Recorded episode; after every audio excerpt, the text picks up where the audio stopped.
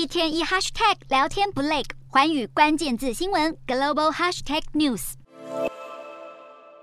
美国联邦快递 FedEx 旗下机师二十六号在华尔街纽交所前一字排开，要用沉默捍卫新合约权益。然而九月中，FedEx 才在财报中示警，自家货运量锐减，预测全球经济景气正在转为疲软，运输股低迷更引发担忧，今年底前全球经济就会浮现衰退迹象，甚至可能持续到明年第三季。二十六号，彭博资讯更报道，根据投资研究机构 Ned Davis Research 提出的全球衰退模型，近期的几率竟然突破九成八，而上次数值这么高，已经是二零二零年新冠疫情下景气急冻时期的事了，更为全球股市带来更多的下跌风险。而经济合作发展组织 OECD 二十六号更大幅下修对明年的全球经济成长预测，显示更糟的还在后头。预期大部分主要央行的政策利率都将超过百分之四，并且指出到明年底，乌俄战争将使全球的经济产出损失二点八兆美元。二十六号大宗商品持续破底，不止布兰特原油失守八十五美元大关，写下近九个月低点。纽约黄金期货二十六号也收报每盎司一千六百三十三点四美元。